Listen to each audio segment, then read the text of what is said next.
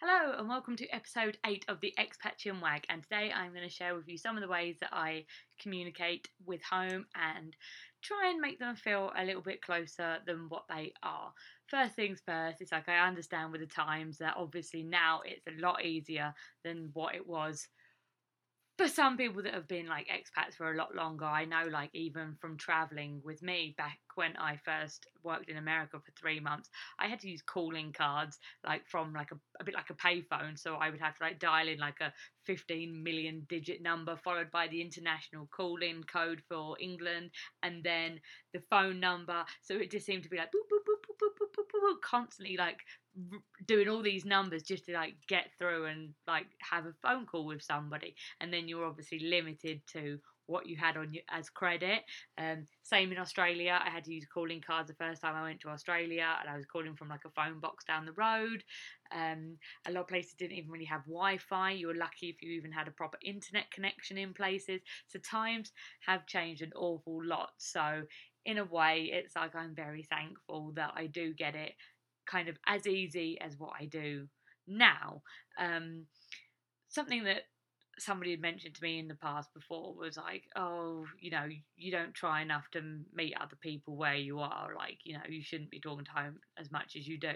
But like, I feel that because I'm in the middle of nowhere, it's like I don't have much of a choice. If I don't somehow talk to the people back home, I've got no one to talk to. It's like I'm so far away from everyone. It's like there's not really any like groups I can join so much. There's like a yoga class that goes on like once a month in my town, but not being funny, but I'm like the only one that's not of retirement age there. It's like so it's like they're not really people that I would say hang out with outside of the yoga class. So um for me it's really important that I've got my ways I still communicate with home.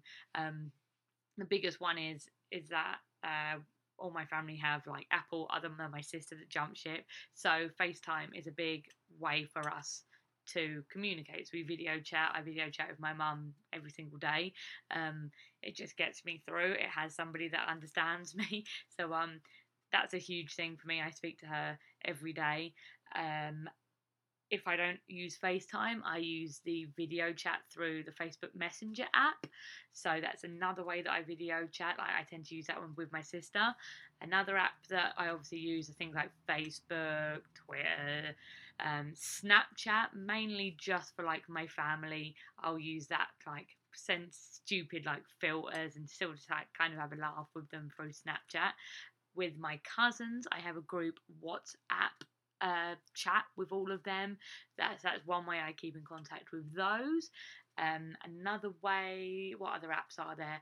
I use um, one called Fight List. It's just another way for like me and my mum to feel close as we play the game against each other. So you get like a category of like say countries beginning with S, and then you have like a sixty seconds to figure out as many as you can to um try and beat the other person. So that's just a fun way that me and her also play with each other as such. It's like that's a good way for like doing that. Um, another way we kind of feel close is to say be reading, even if we're not reading the same book, we tend to both read books and then talk about different things. There's also TV programs that we watch, and we then can talk about those too. Um, but that's kind of the apps and digital side. Then there's also then the traditional, obviously, mail. um, post here tends to take it takes around 10 days to get between England and Iowa.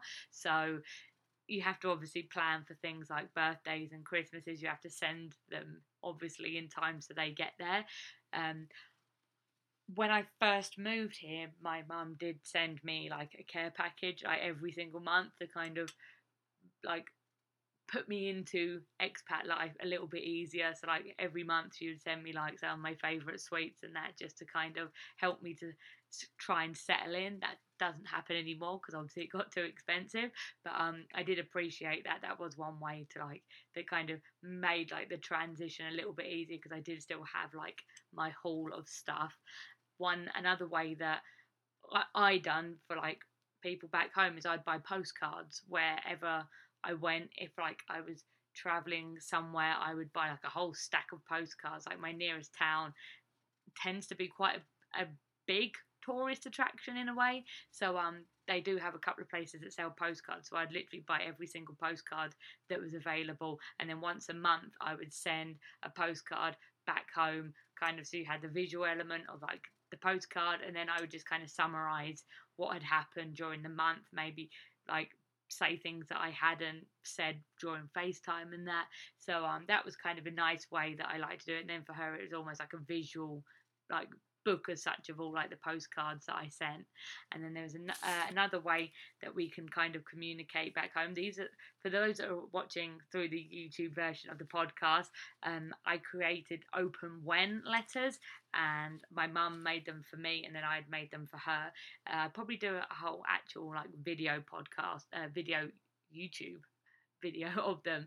Um, and maybe even a blog post about them, just talking about them in more detail. But it would be you'd have like a little envelope, and then inside would be something so like open when you're bored, and maybe you'd make some form of like a little puzzle or something.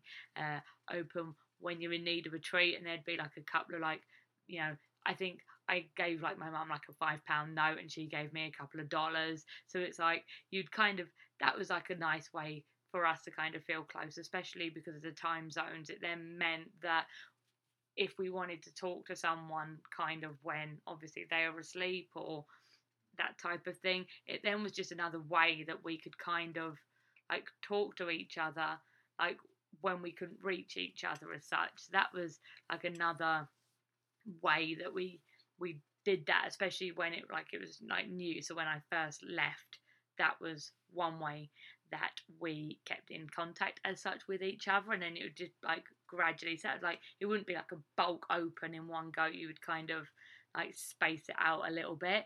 So we've covered the mailing aspect of things and apps. I don't really use the phone so much like the landline phone. Like i often thought about like people like like my granddad that isn't really aren't really up with the internet and stuff. So i kind of thought about maybe trying to set up like an actual like landline so i could call but that's still kind of a little bit expensive. So i try and like maybe like video chat like when he's around and i send it i've sent him post a couple of times like I say to my home like back where like my parents live and then they pass on the met like their post to him. So yeah mailing is old fashioned, but it works in for like the people you can't reach by the internet. There's a few people I email. A lot of people keep up with my blog, so it's like that's a way that they feel close to me because obviously I document a lot of my life. So for that, for me, like having my blog is a way that other people can see what I'm doing, even if they don't so not necessarily like comment on every single thing I put. It's just like they know what's going on and when I speak to them I go oh yeah I saw you done that. So um that's kind of a way as well that I keep in contact with them. Um again with the videos like sometimes it's just a case of they watch me even if they don't reply back. So it's a way of making them like kind of feel close to me and know what's going on in my life. Um obviously same back it's like at the moment I've been watching like uh, Instagram stories of my cousin who's on like holiday, like on vacation. So it's like there are ways that you kind of like stalk each other without necessarily like actually having a proper conversation. So yeah, they're just some of the ways that um I keep in contact with back home. There's yeah, there's several different ways and things that you can do. Obviously, they're not the same as actually having them there, like in real life, in person, and where you can actually touch them type thing and give them a hug. But they're just some of the ways that we kind of try and keep in contact with each other and stuff like that. So this is just a quick episode compared to some of the others. Next week, I will be talking about the online expat and blogging community. So it'll be some of the groups that you don't have to be a blogger for some of them. So it'll be like I kind of have a lot of like say internet friend groups. It would be like the different ones for say just being an expat and the ones that I use for being a blogger and stuff. So I'll be sharing with you some of the ones that I am part of and how they help me and the different like things that happen in each kind of group. So yeah, hopefully you'll find that one interesting. I hope you have a good rest of your day and I'll see you in the next one. Bye.